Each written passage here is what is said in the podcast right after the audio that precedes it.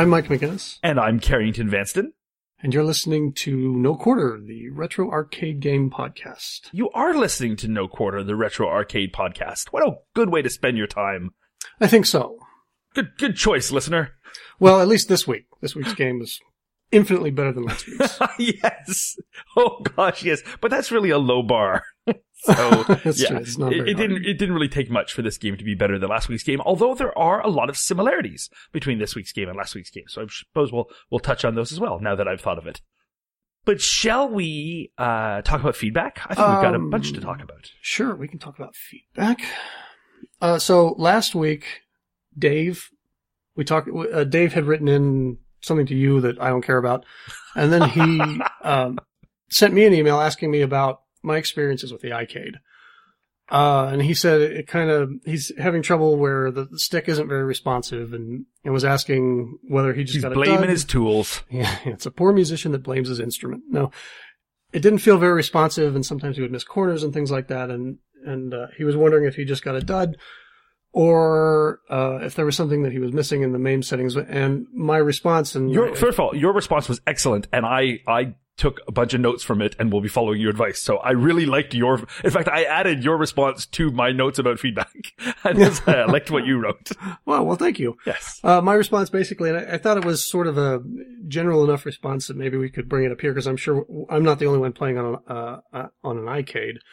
Uh, and that's simply that I think Ion Audio, who actually builds the thing, and ThinkGeek, who sells it, uh, they use the cheapest possible arcade stick that they can in this thing to keep the price point under under hundred dollars. It sells for ninety nine ninety five, and I get that, and it's probably fine for most casual gamers who just want to play a game of Pac Man or two every now and then and don't care about anything else. For more serious gamers like you, me, and probably a lot of our listeners, you need to upgrade your stick. You can get all the parts and, and there's a link that we'll have in the show notes that ha- that goes through step by step exactly how to, to upgrade both the stick and the buttons on your iCade. Mhm. I bought a Sanwa stick and, and some buttons. It took me 20 minutes to swap everything out and the improvement is, is, uh, noticeable. It's, it's, it's a lot better. The, the stick responds better. It feels better. And because at one point I'd gotten so frustrated playing games like Pac-Man and, you know, missing corners and going the wrong way at, at uh, intersections and things that I was almost done with using the iCade on a regular basis. And the, the stick upgrade really made a huge difference. So if you're interested in improving your iCade experience, those instructions will be in the link that we have in the show notes. hmm Yeah, it's over at myglasseye.net. A great set of instructions on, on how to customize it. And you're right. It's the kind of thing that can be done in less than a half an hour with just little hand tools and stuff by somebody who's never done that sort of thing before. So you don't have to worry about like, oh my gosh, I, I've never bought electronics or something with knobs and buttons and made changes. It really is a very simple process. You're just going to, you know, get a couple of parts and use a screwdriver to swap things around. So super, super easy. Um, and I agree. Like when, when you're, I have been frustrated many times with the, the tank stick thing that I've still borrowed. I can eventually get that back. Sorry. Um, and, and using an eight way joystick to play four way games just messes things up as it is. And just getting a nicer joystick and one like you're using now that you can swap back and forth between four way and eight way, just such a better way to go when you're playing these games. And so it's a, it's a relatively small investment, um, little bit of money, little bit of time and can dramatically improve uh, how much fun it is to play, um, MAME either with iMAME or, uh, what's that other one that everyone's using nowadays? Gridley. Gridley uh, with Gridley, especially on um, on an on iCade. Totally, totally great way to go. So yeah, we'll have a we'll have a link to the myglasseye.net instructions over in the show notes, which you can check out at monsterfeet.com slash no quarter. Uh, highly, highly recommended. Good response, Mike. Why, thank you, Carrington. Well, well done, you. Good feedback. Over on Facebook, Classy Freddy Blassie. wow, which is Yeah. awesome. Uh, yeah. Awesome. I think his, his his real name is James, but I like I like Classy Freddy Blassie. totally. uh, wrote in and asked if anyone knew. He, he's looking for the title of a game that he used to play.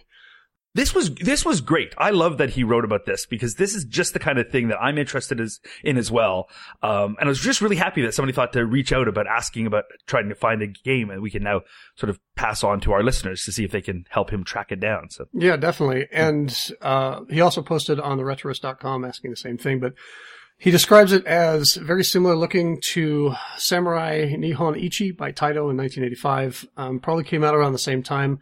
He says he's never seen it on MAME or anywhere else uh, since the arcade. It had jumping tigers like the samurai game, but they look different. In the beginning, your man walks by some green rice steps and a tiger jumps out at him.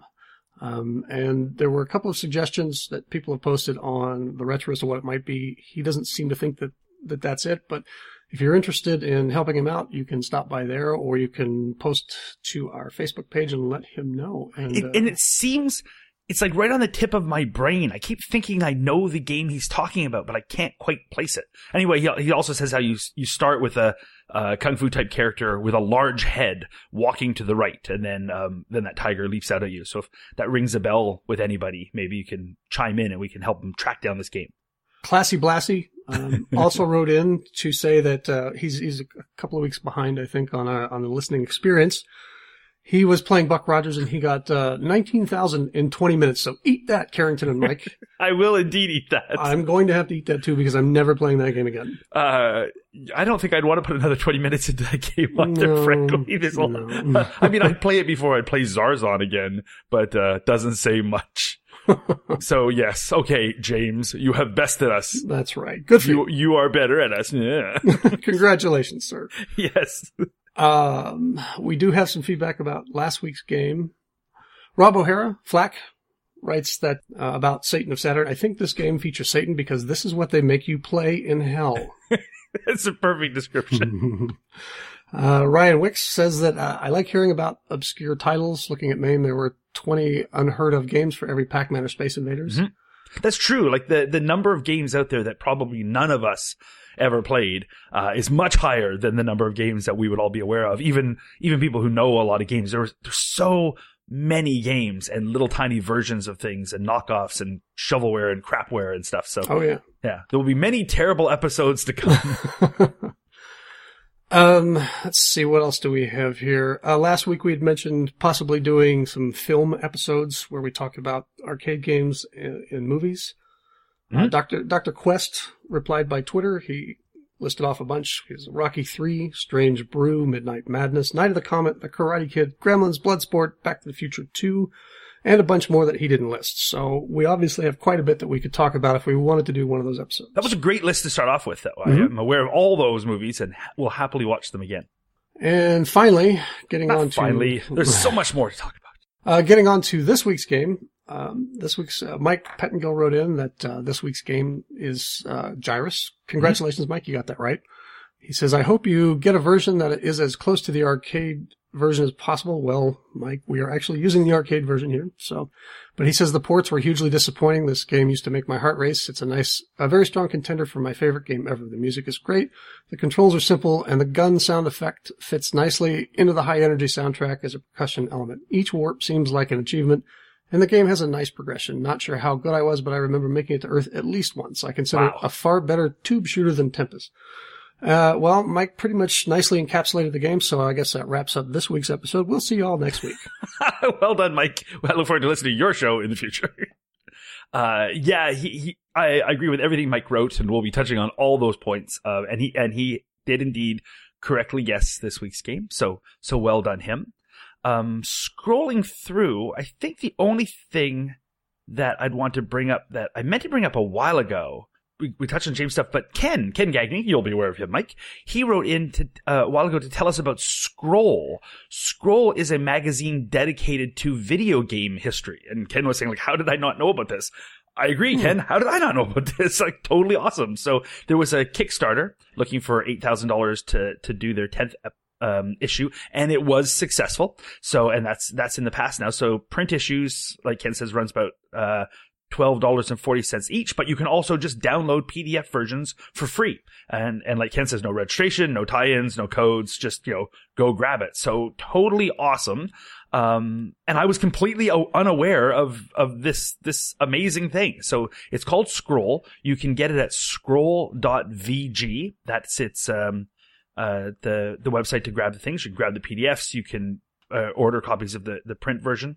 And it's a really amazingly polished, put together magazine about, um, video games and video game history. So just, really spectacular and completely flew under my radar. I, if Ken hadn't pointed out to me, I never would have known it existed. So we'll have a link to that in the show notes as well. Yeah, I've never heard of that one. Yeah, well spotted, Ken. Check that one out. Yeah. Uh, one last thing that I did want to mention before we move on to our game this week is that uh, the one up here in Denver that I seem to talk about all the time uh, has managed to get their hands on a Fix-It Felix Jr. cabinet.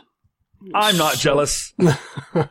So if you don't want to drive up to wherever it is in Canada that, that Carrington lives and knock on his door, you can stop by the one up here in Denver and play the game for real. That's that's exciting for them, and for me, I've got one too. I I've really no space for it though. I've been increasingly thinking it was a mistake to bring in these uh these cabinets as I clean around them and move. So there's a chance I might sell my cabs. Well, we could we could give it away as a as a prize. Uh, we we could do that, and yet I'll more likely sell it. well, you might. That probably will be the, the, the smarter financial decision for you. Well, it's more. I just I'm not good at caring for things. This is a good reason why I don't have pets or children. like I'm worried that I will eventually be the reason that uh, there's one fewer of these cabinets in the world, and there's not a lot of them to start with. And because I'm big on preservation, like it to me, it meet it meant a lot to help send out copies of things so that the game could get broken and could get distributed. I'm big on information being free, and I'm also big on oh well i love to rip open things if i get them and they're sealed. There's a reason why i think maybe things shouldn't be in my hands because i will rip them open. And i do I, I want stuff to be preserved and i'm not a preservationist myself. I just admire those who are. So I might try to get this into the hands of somebody who will actually take care of it and keep it long term. So we will see Since we since I just mentioned the contest and we had mentioned contest you say last week, uh, possibly running another giveaway. Um, I think maybe you had an idea, Carrington. i had an idea Tell I me thought- all about it.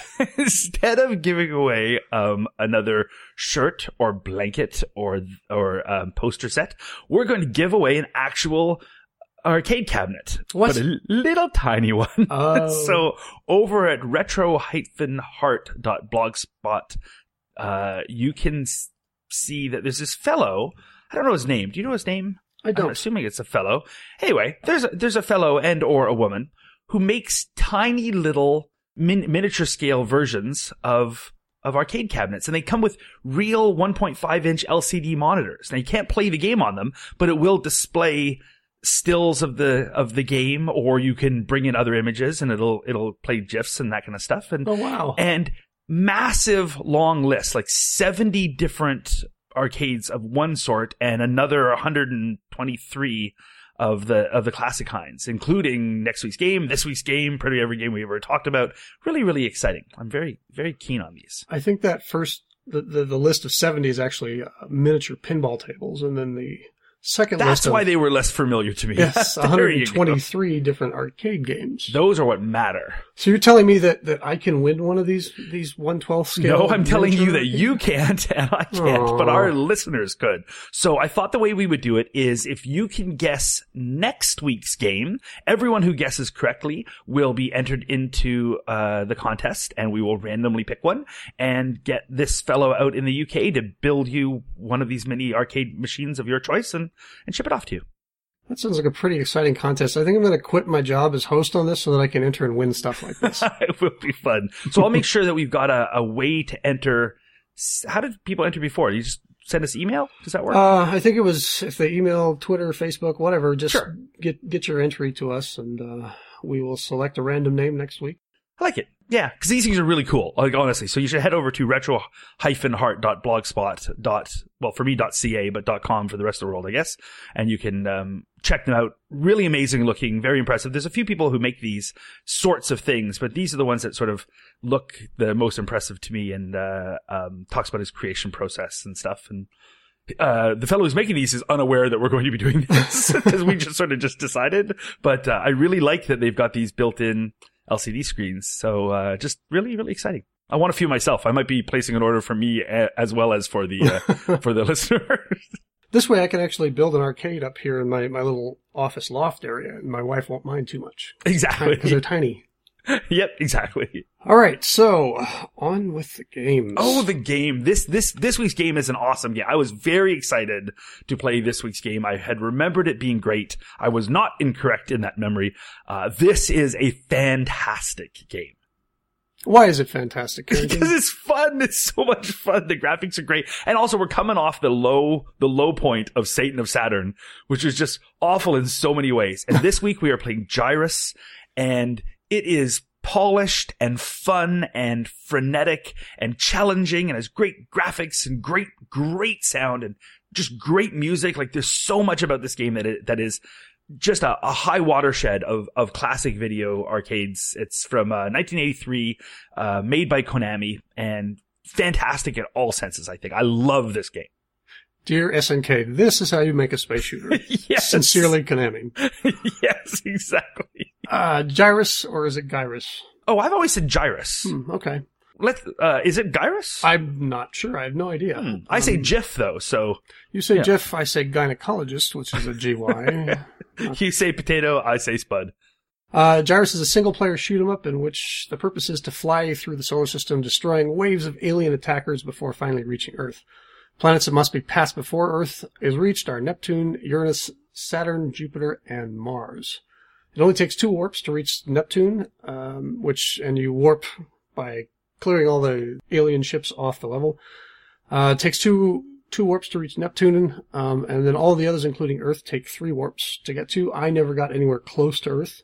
I was very impressed. Um, who was it that wrote in that said they got to Earth at least once? Uh, Mike. Uh, very impressive, Mike, that you got to Earth because I don't even get close. That's crazy.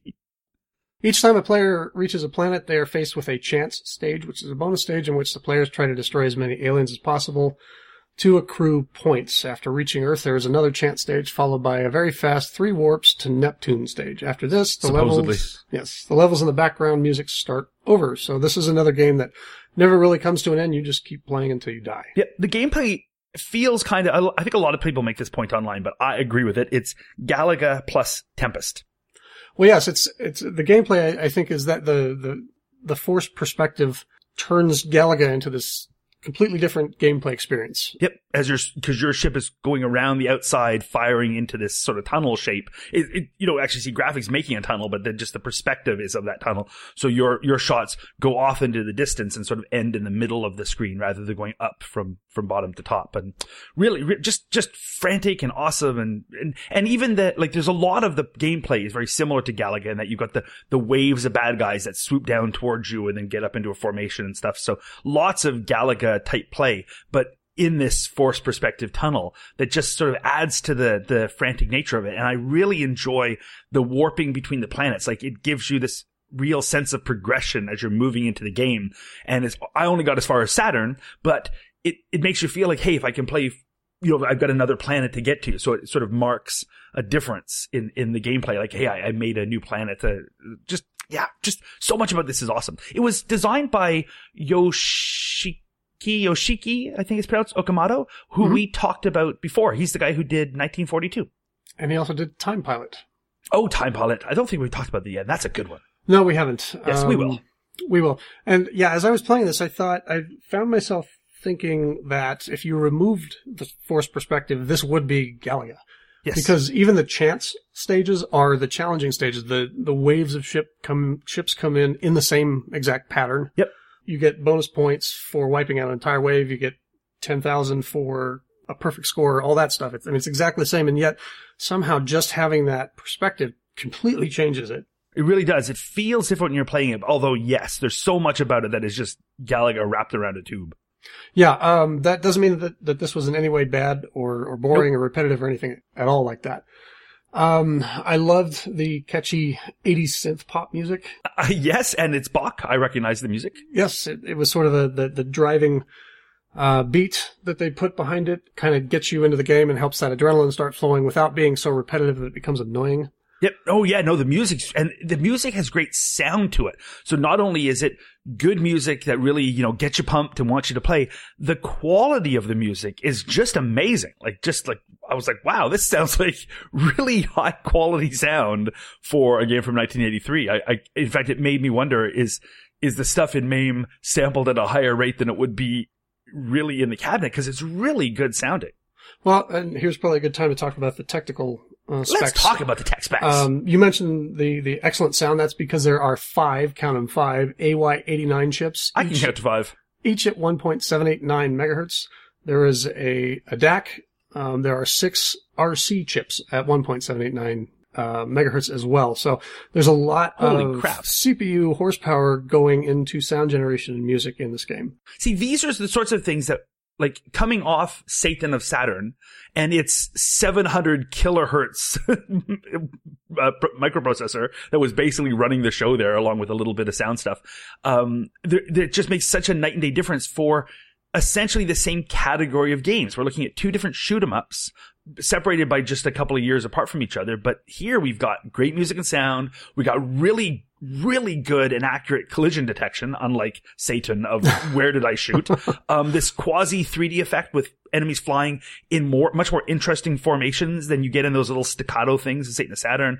You know, way more powerful with, you know, like you said, multiple microprocessors, at least running at decent speeds now and, and all these, uh, sound processors. You have more planets, you have more plot, you got more enemies, you got better graphics. I mean, it's just same category of game, but better in every way. And the difference is the polish. We were talking about last week how the game felt like a beta. It felt like completely unpolished. And this is a game that really, somebody's put a lot of love into this and getting all those little details right so that you have really, really smooth and polished gameplay. It's so much fun. Really worth the quarter.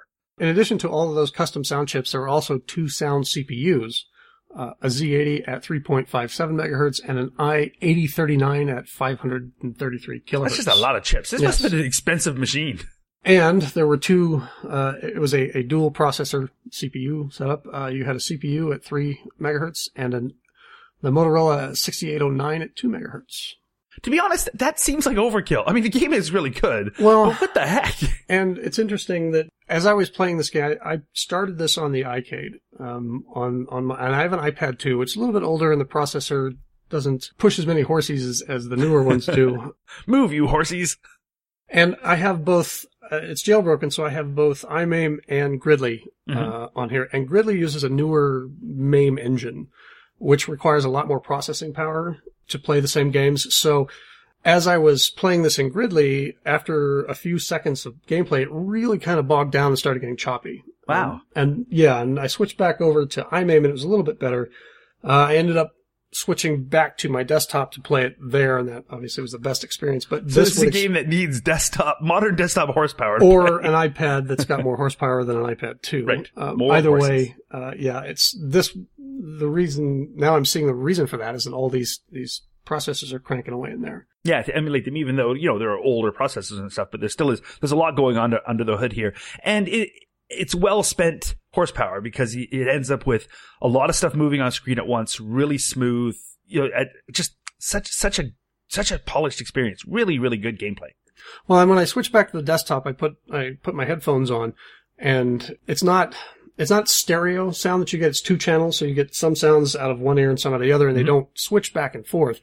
But what I really liked is, as I, as I was playing and I had the phone, headphones on, you can notice a lot more about the sound that way, is how it's layered. So ships that explode down further down the tunnel make less sound than they do if they blow up. I noticed that as well. I also Yeah. played with headphones, and this is a game worth playing with headphones on. A lot of times I put headphones on because, frankly, the music in the game is so crappy. I'll, I will play something else on my headphones and ignore the ignore the game. But here, this is a game worth listening to, even for a, just to shoot 'em up.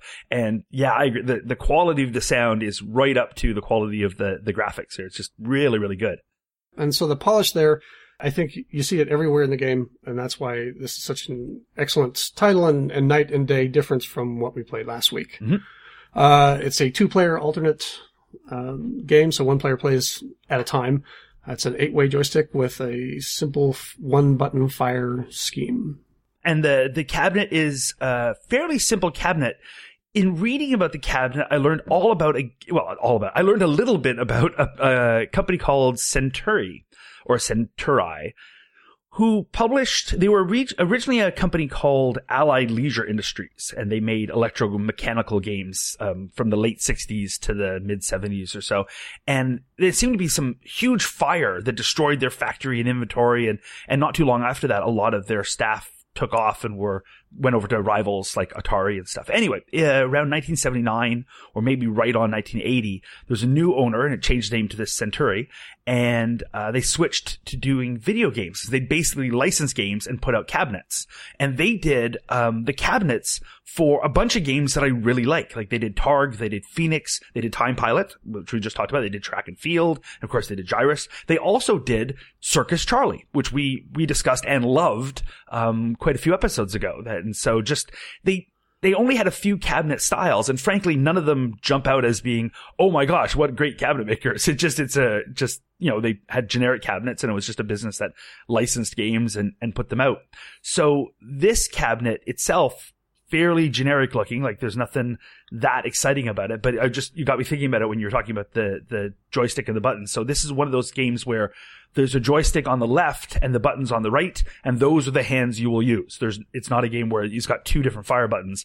It's telling you joystick left, button right, and too bad for you if you like it the other way around. And then just two other buttons for the uh, one player or two player start. And it's a decent looking cabinet, but um, it seems to be with a lot of these cabinets designed and made by Centuri, Centuri, ah, I'm having trouble with that word. If you put a, if you cut out like a bit of paper and put it over the part on the marquee that, and you just blocked out just the word Gyruss, the rest of the cabinet wouldn't tell you about this game at all. It's like completely, it would be generically space related stuff. I mean, that said, like I, I, I like the side art. It's colorful, but kind of abstract and it's red and orange and yellow. So it's vibrant. And I guess it kind of implies warping, but it seems that with all of their cabinets, they would just have a almost generic spacey type cabinet graphics, and then they would just like put the name. They, they you easily could make these cabinets before you even had the game, and then decide, oh, it's gonna be called Gyruss, right? Stamp that on the marquee, and you're done. So pretty generic cabinet maker, although they did seem to luck out into doing the cabinets for a few games that I like. And uh, if you want to pick one up nowadays, a Gyruss goes for seems three to four hundred dollars to get one in good condition.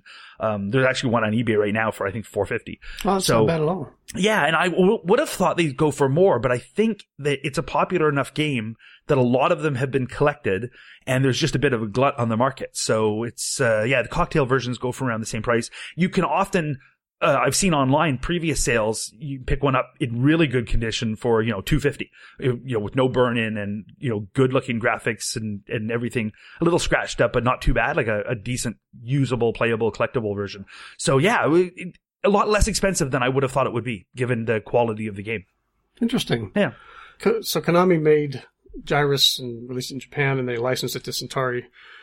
Uh, here in the United States in 1983, and after a while they switched over to conversion kits, probably to save price and, and continue to make money on the game. And it's such a simple control scheme. It'd be pretty easy to convert almost any other cabinet into this. So if you were stuck, for instance, with a Satan from Saturn or Satan Saturn, you can easily convert it into this and be much better. Right. Uh, Alpha Records released a limited edition soundtrack for this game. Um, Really? On June 25th, 1986. So that might be worth hunting down. I think I want one of those. That, that's that's crazy. Like so in in 86 they put out a Yep. that's that's bonkers. This game was later bootlegged uh, as Venus in the United States. Oh. Wonder why it was called Venus. That's like a planet you don't even get to. And it was ported to pretty much every um, imaginable console of the day. Um, it didn't show up on too many home computers, maybe just because of the. Yeah, I think it was on the Atari ones, but never made it to the Apple II, alas. Not that I know of. Atari 800 and the Commodore 64 were the only ones that got it, probably because of the amount of power that it required Oh, to, right, to yeah. generate the graphics. I know there was a Game Boy Advance version, which was really good and pretty faithful. That, if I'm remembering right, that's one that I that I actually quite liked. Yep, the Game Boy Advance got it, the Xbox 360, the PlayStation, the Nintendo, uh, the original NES, um, the ColecoVision, the Atari 2600, 5200, and XEGS all got ports. Just searching for it right now, I see that uh, back on the cabinet stuff, this Centuri. You can go to centuri.net, C E N T U I. T U R I dot net, and that's the Centauri arcade database. Just fellow just running it and just keeping a, a list of all the cabinets they made, and I guess he's collecting them and stuff. So I'll have a link to that in the show notes too, in case you're interested in seeing their relatively generic cabinets. A little bit of trivia about Yoshiki Okamoto. Um, he he first wrote Time Pilot for Konami, and then this game. And after this game, after Gyruss did well, he asked for a raise and said he would quit if he didn't get it. um, and they fired him the next day. Oh, well, they were wrong to do so because this was a guy who really knew how to make some good video games. In fact, he was so good that he went on to Capcom shortly after that, and that's where he made 1942 And then a whole bunch of fighting games. and a whole right? bunch of popular fighting games, Final Fight, uh, Street Fighter 2, and some that maybe we haven't heard of. They should have given him the race. I mean, like, this this was a guy who who knew what he was doing. Like, I'm very impressed with him as a game maker. And he's one of the game uh, the game designers that stayed in the business for a long time. Some some people, you know, they would make a game or two and disappear and never hear from them again. In 2005, Okamoto's new independent company, Game Republic, refer- released its first game, Genji: The uh, Dawn of the Samurai, and another Japan-only game called Folklore, released in 2007. Now, one thing that was not great about this game, or at least in its implementation, was the high scores are only saved in RAM. So when the machine loses power, everything gets reset. You, um, yeah, so there's uh, somebody put out a kit to modify this and other similar hardware so that it would keep the the high scores even when you power them off. So that's a kit you can get right now. But um, it meant that you can't keep a high score like long term in a given arcade. So it does mean if you come to an arcade and they reset their games overnight, go to the Galaga game first, and then you can get yourself the high score on the machine for that day. Uh, speaking of high scores, Carrington, how'd you do? I did okay. I made it as far as Saturn, which I think I was on stage 12. I didn't do great, like to be perfectly honest. I'm not, I really enjoyed the game, but I'm not necessarily good at most video games, including this sort. Uh, I did 108, my best, my best score of all was 108,650. I did cross the 100,000 line quite a few times, but that's as far as I got. So I seem to be able to get just to, you know, make it to Saturn, get to around 100 grand, and then that's where I always seem to die. So I gotta, I gotta step my game up to go past that. But 108,650 was my, my best for the week. What about you, Mike? Well, uh, we did similar, I guess. I got um, to Saturn as well. I did 116, 250. Oh, you just beat me. Yep, I found that I think all my scores always ended in zero, so it seems to be you're getting multiples of 10 for each thing you do. I don't think I ever got a score that ended in anything but zeros. This game really depends, your score really depends on how well you do with bonuses. There's a lot of different ways to rack up extra points as you're going from level to level. So if you, for example, if you have a, if you wipe out an entire wave of incoming alien ships before they, before the next wave starts, you get an additional thousand points. And it says perfect, and I feel really good. Because I would get those every once in a while. I'm like, yeah, I took out that entire set. each each level has four incoming waves, and so if you if you manage to do perfect uh, on all four of them, which I did a couple of times, the first wave if you get a thousand points, uh, the next is fifteen, two thousand, and then twenty five hundred for the final bonus. And if you shoot all forty ships, for example, on the chance stage, uh, you get the ten thousand point bonus that you that's similar to Galaga. Mhm. I, for some reason, this game got a little bit easier the further I got into it. So I had a hard time getting past, like once I got to the, to the first challenge and if I could get the, the perfect score, that 10,000 points really helped because you get an extra ship at 30,000 points and then from there I was able to build on that for some reason. There's a lot of way to rack up extra points in this game and, and, um, if you read the MAME info file on this, there's a series of tips Oh, what kind of tips? I figured out a couple things on my own. I figured out that the there's these asteroid things that come out at you. Like mo- for the most part, there's enemies firing on you, and I like those little things that are like little bumblebees, and they have like a like a, a screen between them, and you have to shoot a bumblebee to get rid of their little force shield. I thought it was a really cool, a cool bad guy. Um, but there are these asteroids that will appear and, and zip at you, and I find the asteroids always seem to be fired a little bit to your left or right. So if you just don't move, the asteroids won't hit you. So I was like, oh, that was fun. And I figured out after a while, took me longer than it should have, embarrassingly, that when those formations come in from the edge of the screen like come into play, they can't collide with you at that point. So I kept being worried that I couldn't just you know, let them fly under me basically, but you can and you want to do that because then it's really easy to shoot them all because they're just, you know, coming right at you or right underneath you and your, your bullets will always hit them. So, um, that's a good point. So when the formations are entering, they can't collide with you. Later on, yes, you can be hit by stuff, but not at that point. the formations of the enemy waves as they come in are always in the same place, so you can line yourself up pretty easily. Well, you say that, but turns out in reality, no, I can't. uh, uh, if you can get double fire, you want to get that. That really seems to help. because Right? not- yeah, we didn't talk about that. You get those when those. How does that? It's like these satellite things come up. Yeah, so this is this weird formation. You get sort of this this bubble, I guess, and it's flanked by two spinning wheel things. I don't really know how to describe it because they don't they don't really. I thought sense. of them as kind of satellites, but yeah, with spinning wheel thingies. Yeah, Yeah. They don't really make sense as, in the context of the game. They're just sort of there. But those form and, and they'll sort of fly around the outer edge of the screen close to you. If you destroy the bubble in the middle, you get double fire. Yep, it comes out and gives you that which you want to get, you want to have bubble fire, double fire. Yeah, and and it's kind of weird because the, these things will come up, and I thought, oh, that's how I'll build up my ship better and better because I forgot that no, you can just have double fire. That's all you can have, and if you've got the double fire, when those rotating spinny thingies come up, it'll just be three of them instead of two of them flanking a an extra uh, power up for you. So you would think the enemy would know from then on, like if you lose your double fire, well, let's not give that to him anymore. that they would know. No, they just, oh, let me bring out a double fire for you. like, this is a very helpful enemy, but kind of makes no sense at all. Yeah, so if you get that, uh, you, rate of fire increases and to get, I'm reading here from the MAME file, to make getting double fire easier, you stay at the bottom of the screen until the pod and sun formation appears and it will appear right in front of your ship, uh, wherever your ship is after all the enemies have entered and they start attacking and you can just immediately blow it up and get double fire. Right. So you don't have the mechanic that you had in Galaga where the, the top, the queen bees or whatever would come down steal one of your ships and you could shoot it and get it back and get double fire that way. I, I felt like this game, speaking of that, overall felt easier than Galaga. Um, in fact, like, so in Galaga, I have hard time, I have a hard time clearing all of the challenging stages. Right. Getting them perfect. In this game, I would get annoyed when I didn't because I could do it so regularly. Well, I wouldn't do it that regularly, but I would come closer than I do in Galaga, where in Galaga I will get maybe half the guys. I'm terrible at Galaga, and so I'm and I'm less terrible at this. But it, I did find that the challenge stages were easier here too, for me to at least get closer to getting them all. And I would sometimes get them all, and it felt very good. I, I felt quite accomplished. I was like, "Oh, well done, me! Pat on the back."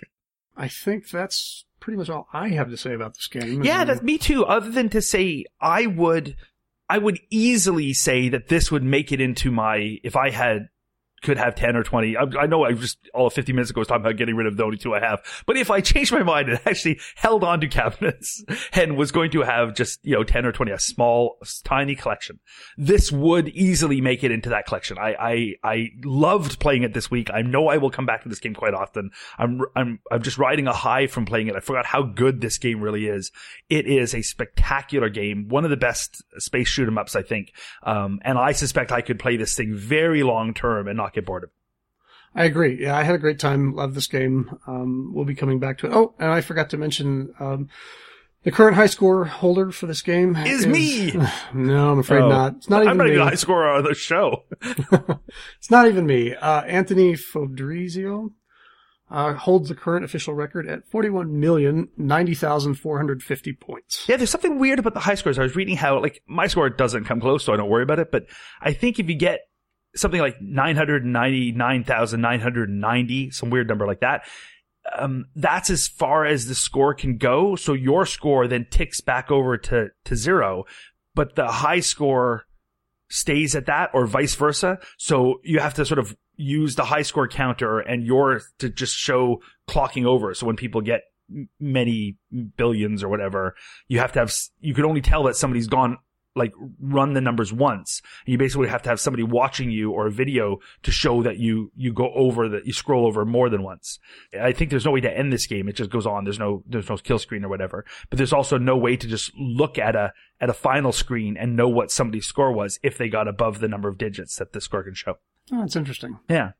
I'm interested in that too. What about the controls on this? I guess the last thing to mention is like this, we talked about how this is a game that is essentially Galaga mapped onto Tempest.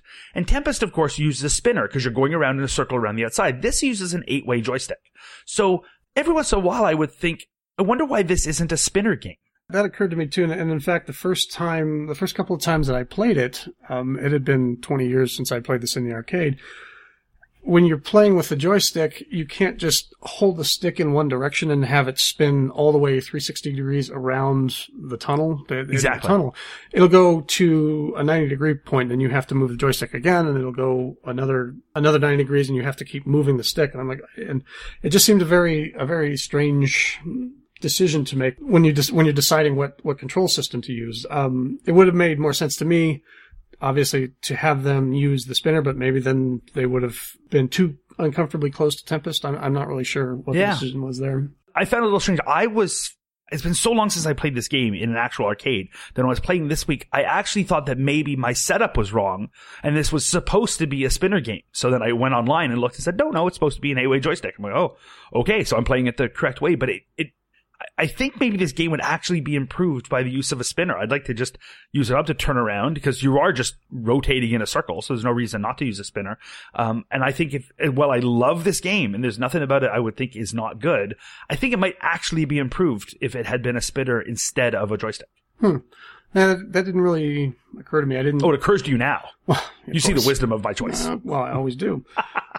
While I was playing, I didn't find myself thinking, "Gee, I wish this was a spinner game." Um, once I once I remembered how to to do a full circle around the tunnel, um, it wasn't a problem again. It didn't Sure. it didn't diminish my gameplay experience at all. No, I, I do agree. Yes, Uh, the the controls are implemented such that I did find while it's a little frantic, I was able to move around no problem. But I did reverse things as well. I was using my right hand on the joystick for me and, and left hand for the buttons, so I played it opposite to the real world. So I wonder if I would do worse in a in a real world situation. I also did find that um, the farthest I could get would be Saturn. I kept dying in Saturn, and every time I would warp to Saturn, I would think, "Oh, here I am, Satan! I've come to the Satan of Saturn. Here we go." So the last game is leaving a stain on me in some way. Yeah, this is uh this is their revenge for our, the review we gave Satan Saturn. exactly. So I guess that wraps up Gyruss. Thumbs up from both of us. Great game. Highly recommended. I guess it's time to listen to next week's sounds and, and to remind everybody there's a lot riding on this one. So if you can guess what next week is from the sound clip we're about to play you, you could win yourself a tiny, teeny little custom miniature uh, arcade game of either this game or a game of your choice. Yes, now remember that a correct guess doesn't automatically win you the cabinet. Everybody wins a cabinet. That's going to be an expensive contest, and it'll be the last one we do. No. Okay, one person wins a cabinet. Aw, okay. Well, and here's what you have to guess.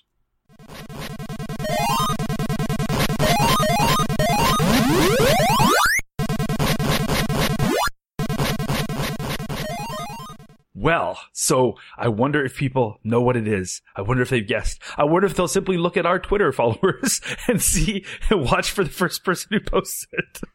Oh yeah, I hadn't thought about that. No be that contest this hard to track No. this down. if you enter wrong and change your mind and want to send another one, I'm okay with that. We're pretty flexible. Whatever. There you go. Um, Gyruss was great. Yes. Thank you for podcasting with me, Carrington. Thank you for podcasting with me, Mike McGinnis, and and have a good um, uh, Memorial Day weekend. It's it's uh, Memory Day, Memory Weekend in the states, right? Yes, I will memorialize things. Excellent. It was fantastic. This this was a fun game. I, I may continue to play that in the upcoming week, although I'm looking forward to next week's game too. Great. Okay. Thanks for podcasting with me, and I will talk to you next week. Sounds good. Bye.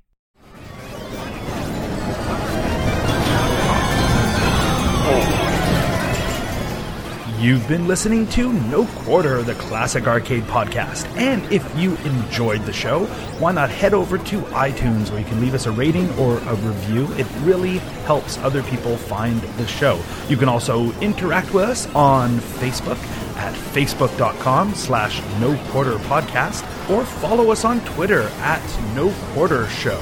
Feedback to the show can be sent to feedback at monsterfeet.com. And like all Monster Feet podcasts, the original material in this show has been released to the public domain.